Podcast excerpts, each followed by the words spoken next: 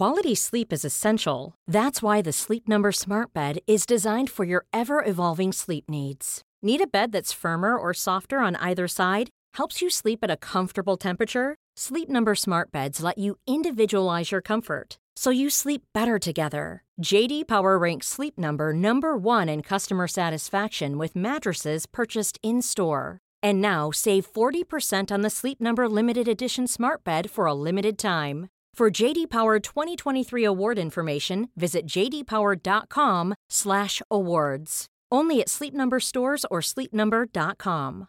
Ready to pop the question? The jewelers at BlueNile.com have got sparkle down to a science with beautiful lab-grown diamonds worthy of your most brilliant moments. Their lab-grown diamonds are independently graded and guaranteed identical to natural diamonds, and they're ready to ship to your door. Go to Bluenile.com and use promo code LISTEN to get $50 off your purchase of $500 or more. That's code LISTEN at Bluenile.com for $50 off. Bluenile.com code LISTEN.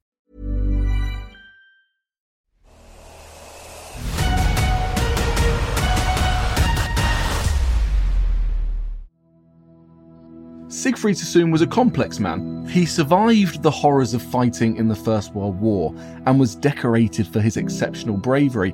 But he became a vocal critic of the government's continuation of that war when he returned from service, and that act in itself took extensive and exceptional amounts of bravery because it was 1917 and the war was still going. To be a dissenter at that time of national crisis was deemed almost to be treasonous. In the end, his poetry has come to define the horrors of war, and they still resonate around the world today because he was inspired by the great suffering on the Western Front, and he has become one of the world's leading war poets of all time. This is the Warfare Podcast. I'm your host, James Rogers, and to take us through the life of Sassoon and his wartime service, I am very excited to be joined by the legendary director Terence Davies and actor Jack Lowden. No, you're no Jack from his starring role in Christopher Nolan's 2017 epic Dunkirk. Together, Terence and Jack tell me about their new film on the life of Sassoon called Benediction and some of the trials and tribulations that Sassoon went through during his service. Now, I know you're going to find this one really quite fascinating, so drop us a five star review on Apple Podcasts or now with one click on Spotify. But now, here is Jack and Terence on the life of Siegfried Sassoon.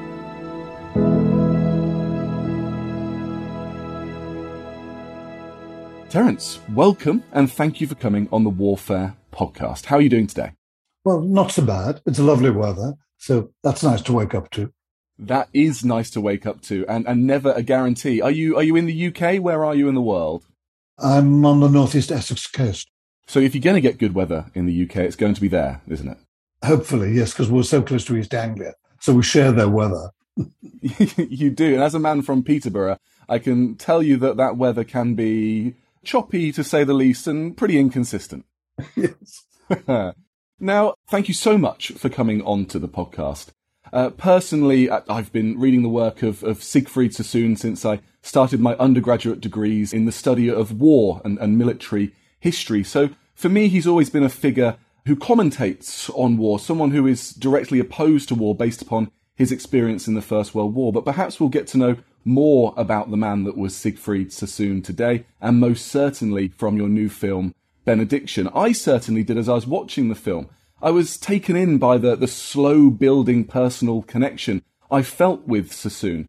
And I feel like this is no mistake. It's a result of your nuanced and intimate appraisal of this complex man who survived the horrors of fighting the First World War. So I have to ask, why did you want to focus on Siegfried Sassoon in 2022. Why now? Well, it took six years to get to the screens. There's quite a history in that sense. And Ben Roberts asked me to do it. And I'd never really known Sassoon as well as Rupert Brooke and Wilfred Owen. And when I got into drama school, my teacher said, you know, I think you should do a poem. Um, and I said, yeah, which one?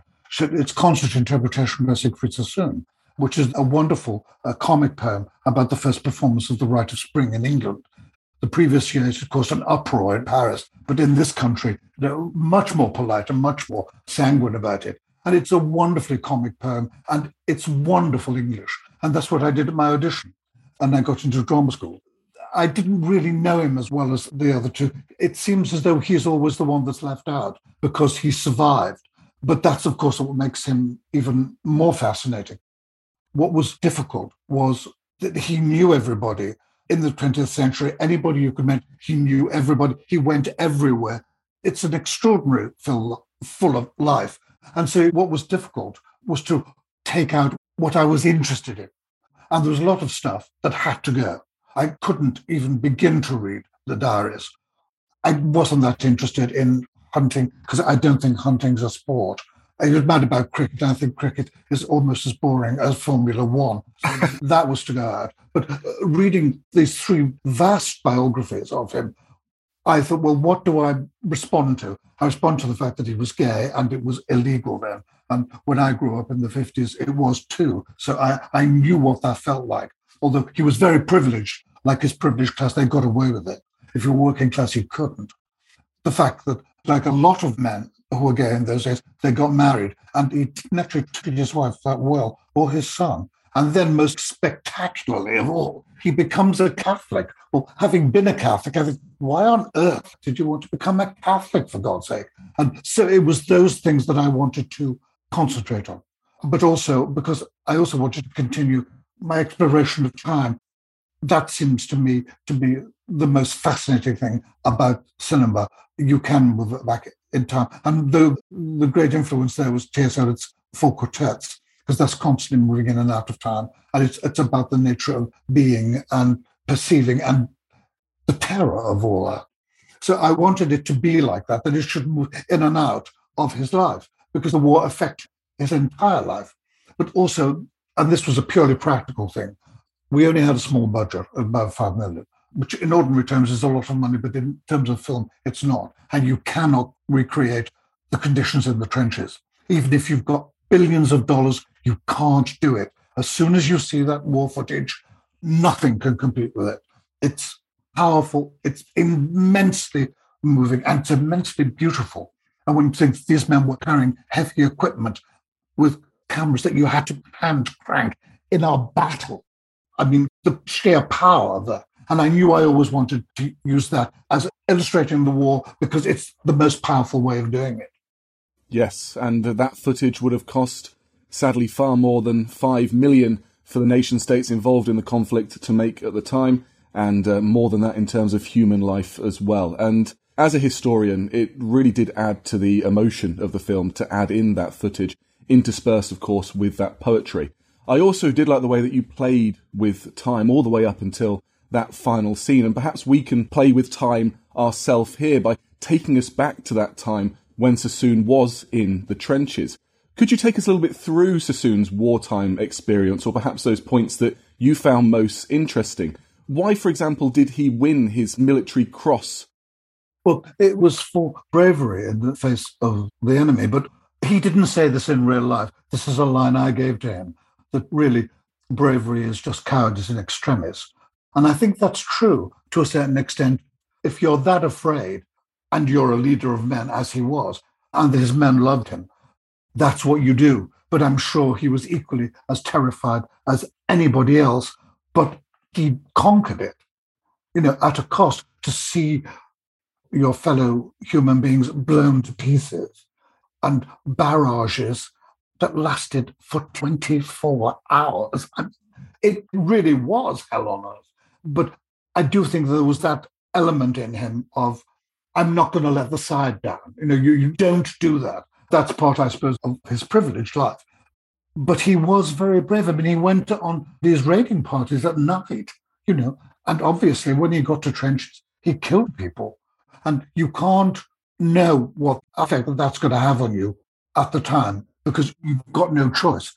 But what you do afterwards, when you've got an entire lifetime to reflect on that and the fact that you saw people being literally blown to pieces. You know, in the first hour of the Somme, like 29,000 people were killed or injured. I mean, you read the casualty list now, and they are still appalling, just appalling. Incomparable. They truly are. How could any general say, well, you walk across open field to a machine gun post? I mean, How can anyone do that? But many of these generals haven't fought a war since Waterloo. Yes. And they're not the ones having to face those mechanized killing machines on the lips of trenches as men sought to dig into the ground for safety. You say that Sassoon conquered his fears in battle itself, but do you think that ultimately the war broke Sassoon? Did it ever leave him? I don't think it ever left him, no. I don't think it broke him, but I think it had a huge effect on him that was malign. You know, how do you come to terms with that? I mean, just how do you come to terms with it? There was a little documentary about the sinking of the Bismarck in the hmm. Second World War. Yes. And the people who had been on those British ships that sank it said, after a while, this was murder because the ship was completely incapacitated. You know, they, they could have stopped, but the order was, you know, you sink it. And a lot of those men who survived said it was actually like murder.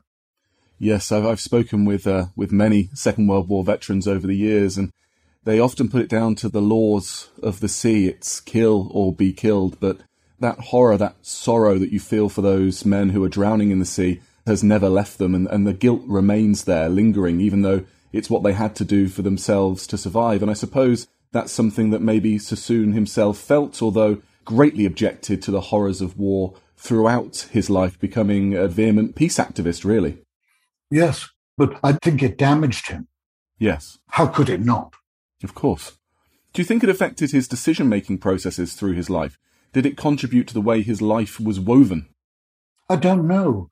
Inevitably, your past life affects decisions that you're going to make. But I think there were decisions that were not forced on him, but accepted. Like a lot of gay men got married. You know, Glen Byam yeah. Shaw got married to one of the Baddeley sisters, who was an actress. People did that, and it was considered not an awful thing to do. There was an element there of, you know, find a good woman and you'll be all right. But he, along with Hester Gatty, moved into that marriage really. They were very naive. I mean, she said to him, and this is true, she actually said this in real life, when he said, I- have only ever had affairs with men. She, I've spoken to Stephen Tennant. He's told me all I need to know, which is very, very naive because she couldn't have known what it was like any more than Siegfried could have known what it was like so that when they have that dialogue, they don't actually propose to one another. They do it obliquely. If you ask me, would you accept? It's really oblique. I think it's much more interesting than saying, yes, I'll marry you. Yes, it's almost an agreement. And I suppose you could say, and again, perhaps we're putting words and motives to Sassoon. I don't wish to do that, but seeking stability and solace in marriage and then in Catholicism itself, perhaps those were things that were just desperately seeking to bring comfort to a very uh, tumultuous mind affected by those horrors of war. And today in Europe, in Ukraine, we witness war once again. Do you think that Sassoon is a figure that is more relevant than ever for us to consider? Yes, I think all great poets are. You know, even if we were living in peacetime, it tells you a lot about the nature of war and how it affects human beings. I think it's obviously more relevant now because of Ukraine. You watch it in sheer disbelief that this could be happening. And one man is inflicting this destruction and death on so many people. He's also a man who's actually trying to rehabilitate Stalin in Russia, which is really terrifying. I just think that the war affected him so profoundly. How could it not? That that changed something in his soul, really. I think really what he was looking for and this penny dropped only after I'd made the film and finished it, is looking for redemption. And it's actually about redemption. And unfortunately, you can't find redemption in other people, in art, or religion. If you can't find it within yourself, then you never find it. Perhaps he could never forgive himself for having survived. That's a really poignant point and a question to finish on. Terence, thank you so much for your time. I have one final question to ask you. If there was one poem, one writing of Sassoon's that you could recommend to read to our listeners, what would it be? Where should our listeners head right now? The poem to his mother. It's wonderful. I watch you on your constant way, in selfless duty, long grown grey. And to myself I say, that I have lived my life to learn how lives like your unasking earn Aureoles that guide and burn in heart's remembrance when the proud, who snared the suffrage of the crowd, are dumb and dusty browed. For you live onward in my thought, because you have not sought rewards that can be bought. And so when I remember you, I think of all the things rich and true that I have reaped and wrought. Terence, thank you so much for your time. My pleasure.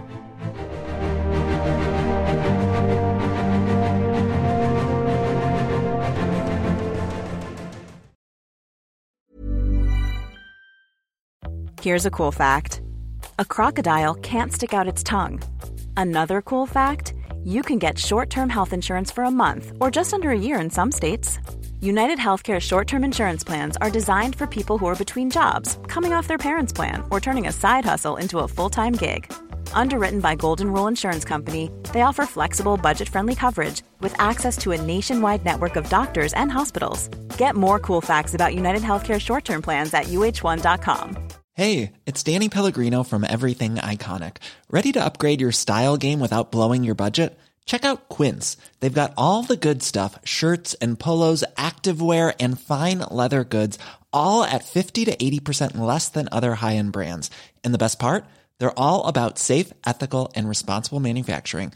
Get that luxury vibe without the luxury price tag. Hit up quince.com slash upgrade for free shipping and 365 day returns on your next order. That's quince.com slash upgrade. Quality sleep is essential. That's why the Sleep Number Smart Bed is designed for your ever evolving sleep needs. Need a bed that's firmer or softer on either side? Helps you sleep at a comfortable temperature? Sleep Number Smart Beds let you individualize your comfort so you sleep better together. JD Power ranks Sleep Number number 1 in customer satisfaction with mattresses purchased in-store. And now save 40% on the Sleep Number limited edition Smart Bed for a limited time. For JD Power 2023 award information, visit jdpower.com/awards. Only at Sleep Number stores or sleepnumber.com.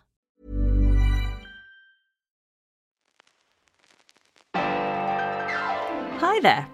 I'm Kate Lister, sex historian and author, and I am the host of Betwixt the Sheets: The History of Sex, Scandal and Society, a new podcast from History Hit.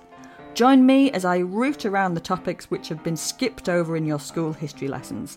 Everything from the history of swearing to pubic hair, satanic panic, cults, there is nothing off limits. We'll be bed hopping around different time periods, from ancient civilizations to the Middle Ages to Renaissance and early modern, right up to now. Listen and subscribe wherever you get your podcasts.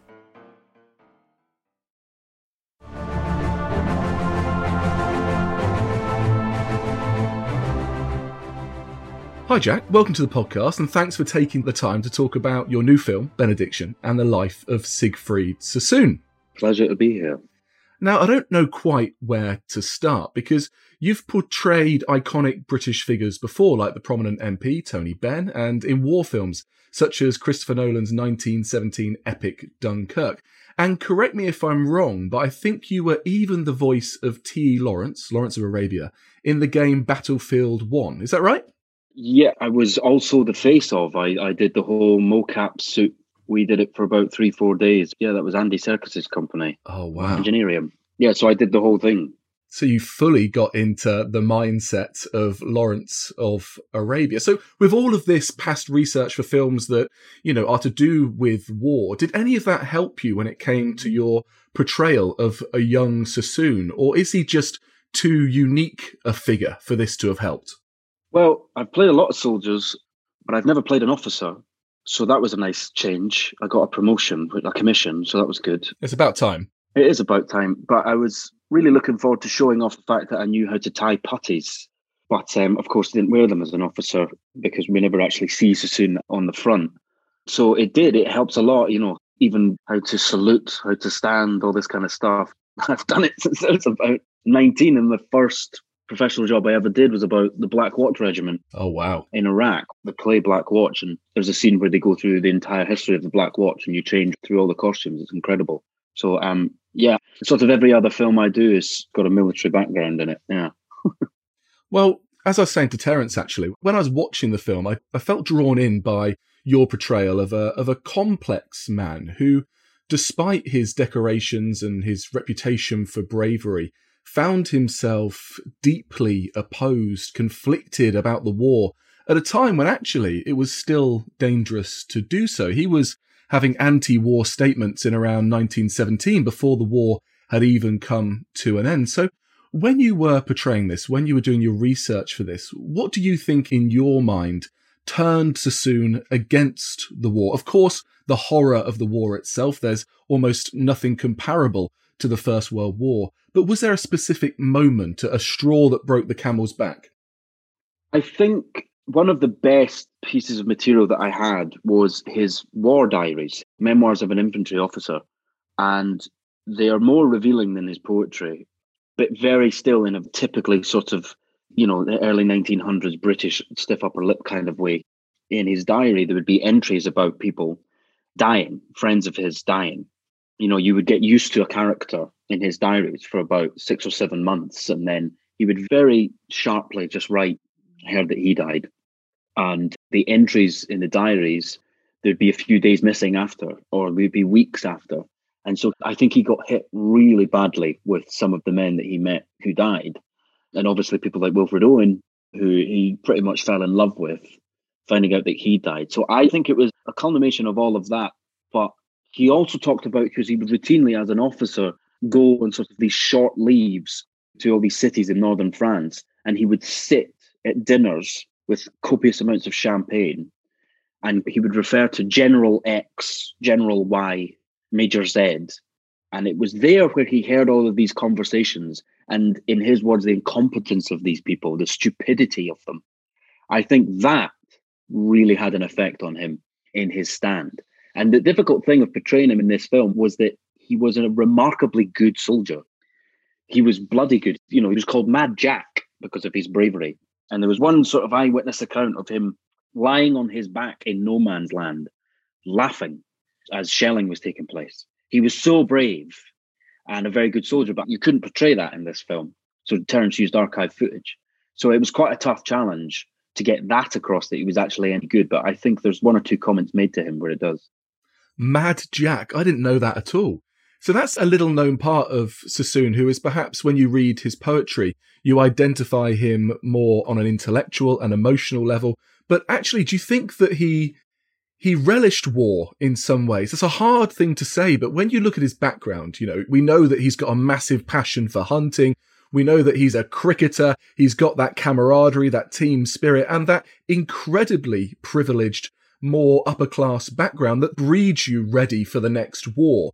Do you think that that was something that was uh, deeply ingrained in him as well, almost tears you apart a bit that you're, you're so good at this, you're ready for war, you're bred for war. And he wasn't the youngest man to serve in the First World War. He was already in his mid to late twenties, I think. So is this something that you're set on for a life path? But then when you get there, it kind of tears you apart a bit that it's just carried out with such incompetence. Yeah, I mean, one of the major things that's revealed in those diaries is his jealousy. And very early on in the war, he will routinely in his diaries mark when someone, a colleague, so to speak, got a DSO or a military cross or something.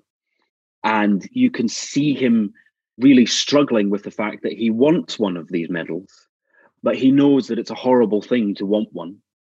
You know, he knows that there's a bit of shame. You know, it's sort of like actors for some strange reason, it's a terrible taboo to say, I really want to win an Oscar, or yes, I think I could win an Oscar, or I deserve an Oscar. Nobody says it, even yeah. though most of them think it, you know. And I think you see him dealing with that in the army. And like you said, yeah, he comes from a sporting gentleman background where comparisons are made all the time. And so you you can really see him struggling in a sort of you know, akin to the sort of social media anxiety that you have with people constantly comparing their lives to one another in terms of achievement. He certainly had that and very famously was given the military cross and then chucked it in the Mersey after his stand against the war. Yeah. so, I mean, that kind of sums the guy up, doesn't it? He's incredibly ambitious, uh, a soldier at heart. But when you see what happens to your friends and the men on the battlefield, and it's almost like he learns that little bit too much as well, because he's in that unique position where you're leading your men on the front lines and you're doing a bloody good job of it. But then you're going back and you're hearing probably the snide remarks and the incompetencies of of these lions led by donkeys, as we now know, has gone down in history. And then I think that's such a poetic moment when he does throw that medal into the water. There's almost a scene for me in the film that sums him up a little bit. It's towards the end, it's almost the final scene where it flicks between yourself as a young Sassoon and Peter Capaldi as an older Sassoon. And both of you have such a similar look on your face. I don't know if you, you discussed this or you're able to synchronize it in some way, but you both look broken. And I was just wondering if, in any way, shape, or form, you think that the war ever left Sassoon in his life. No, I think it was the defining thing in his life, which is what the film captures so brilliantly. He had a severe guilt at being a survivor. And again, it's all wrapped up in his deep insecurity about his poetry. You know, he knew that Wilfred Owen was definitely the better poet, but Wilfred Owen died in the war. And almost that sort of romantic, mythical sort of legacy that made Wilfred Owen look even more special. So I think there was a guilt with him, almost verging on a jealousy that he didn't. He wasn't a casualty of the war. I mean, he was shot up quite a few times, ended up in hospital loads, but he definitely felt guilty that he had survived. And I imagine there's probably was a lot of men like that who had a guilt that they had made it through and I think it's a really cool, brilliant thing to explore in a film. Almost the sort of guilt of having not died, and that a part of you does die. It's inevitable that a part of you does die when you go to war. So it was quite an easy thing to imagine in terms of guilt. You know, we've all experienced guilt. We haven't all experienced war, but that was my way into him was his regret and guilt um, you know, like we've all got plenty regrets. So that was the only way I could get into him at all. And again, like the amount of soldiers that I've played, I've never been to war, so I have to find a way into these guys. And so on those deeply sort of personal levels, that's the way to do it. So it's almost a, a moral trauma, Jack, that stuck with him for his decades. And he lived a, a long time, didn't he? And he lived a very full life. But I also wonder if that movement, that meeting of people. I mean, it seems like he met every single famous or well known person there was of that period, and it's really hard just to keep track of his life. Do you think it's that keeping busy that he needed, that moving around that he needed just to keep his mind focused and clear of that trauma that had plagued him from the war? Yeah, I mean, I think, you know, the great antidote to melancholy, depression, whatever you want to call it, is distraction, being busy. But I think there was probably some of that going on, but also just his constant grasping for acceptance and redemption. You know, he got married to a woman, he became a Catholic, he was, you know, a member of private clubs. He was really sort of poking and prodding about, trying to find some kind of acceptance. But to do what he did when he did it and be the person that he was is remarkably brave.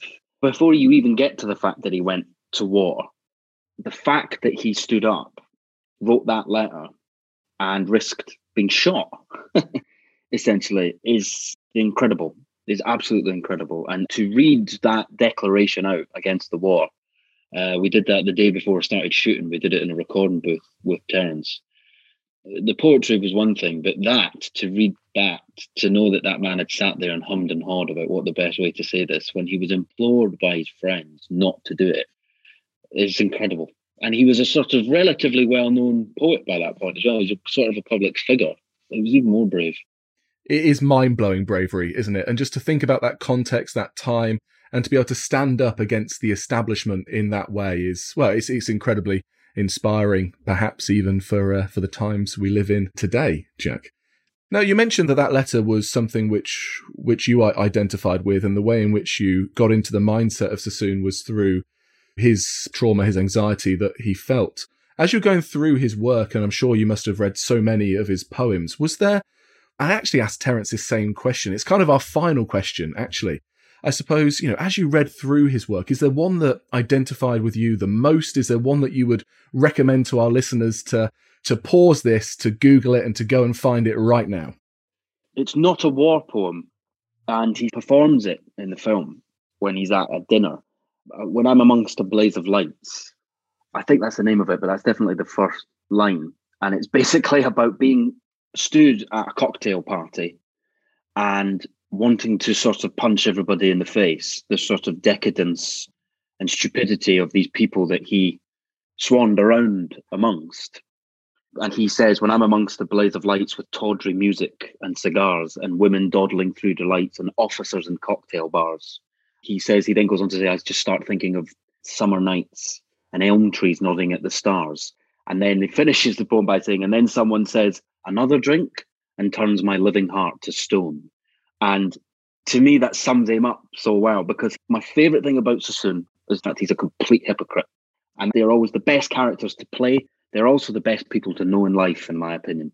People who will change their mind at the drop of a hat are the most interesting people. And frustrating. Frustrating, but I think if you're completely immovable from the moment that you form an opinion to the moment that you leave this planet, um, you're quite boring for a start. And also, I don't believe you. I don't know how you can have 100% conviction in any opinion. And that's what's exciting about life. And I think he, he sums it up so well throughout all of his work because he did all of these things. He loved all of these people. He loved hanging about with Ivor Novello, T.E. Lawrence, swanning around, but also hated it at the same time. So, in a very sort of Morrissey kind of way, hated the sort of mundaneness of these people. So, that poem is my favorite. I've not heard Sassoon compared to Morrissey before, but I like it. I see how that works. That makes sense. And did we just get a little bit into your own mindset, Jack, when you're reciting that poem? Is that how you feel when we see you on, on TV at these award ceremonies? Is that is, is, is that the same thing? Oh no, I love them. I love them. I think they're a great laugh. Everybody shouting to one another. You know, I, I think you're fantastic. You look fantastic. I think there's always a time and a place to do that. I think, you know, everybody should get to experience something like that in their life having people shout things at you, whether they mean them or not, it's irrelevant. But yeah, it's a wonderful thing. As long as they're positive things, that's that's the most important thing. That's the key. Yeah, a bit of a confidence boost. Well, Jack, thank you so much for your time. I urge our listeners to go and watch Benediction, and uh, yeah, well, I'm sure you're going to be doing more war films in the future, and uh, you're always welcome on the podcast. Thank you. Thanks, man. Cheers, Jack. Have a good day.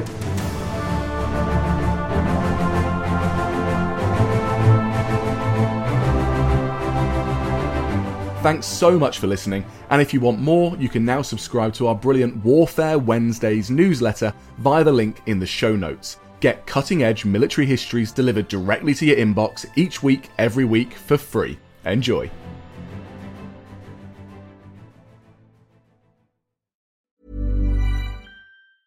Mom deserves the best, and there's no better place to shop for Mother's Day than Whole Foods Market. They're your destination for unbeatable savings, from premium gifts to show-stopping flowers and irresistible desserts. Start by saving 33% with Prime on all body care and candles. Then get a 15-stem bunch of tulips for just $9.99 each with Prime. Round out Mom's menu with festive rosé, irresistible berry chantilly cake, and more special treats. Come celebrate Mother's Day at Whole Foods Market. Confidence starts with loving who you are. And when your skin feels nourished and glows on the outside, you naturally radiate confidence from the inside. Give your skin a glow up with Osea's clinically proven Mega Moisture Duo. This ultra hydrating body care features two of Osea's best sellers, Undaria Algae Body Oil and Undaria Collagen Body Lotion. These seaweed powered heroes use skincare level ingredients normally reserved for your face for results you can see and confidence you can feel. Osea has been making clean, clinically proven seaweed infused face and body care products for over 28 years. This luxurious skincare is vegan, cruelty free, and climate neutral certified, so you never have to choose between your values and your best skin.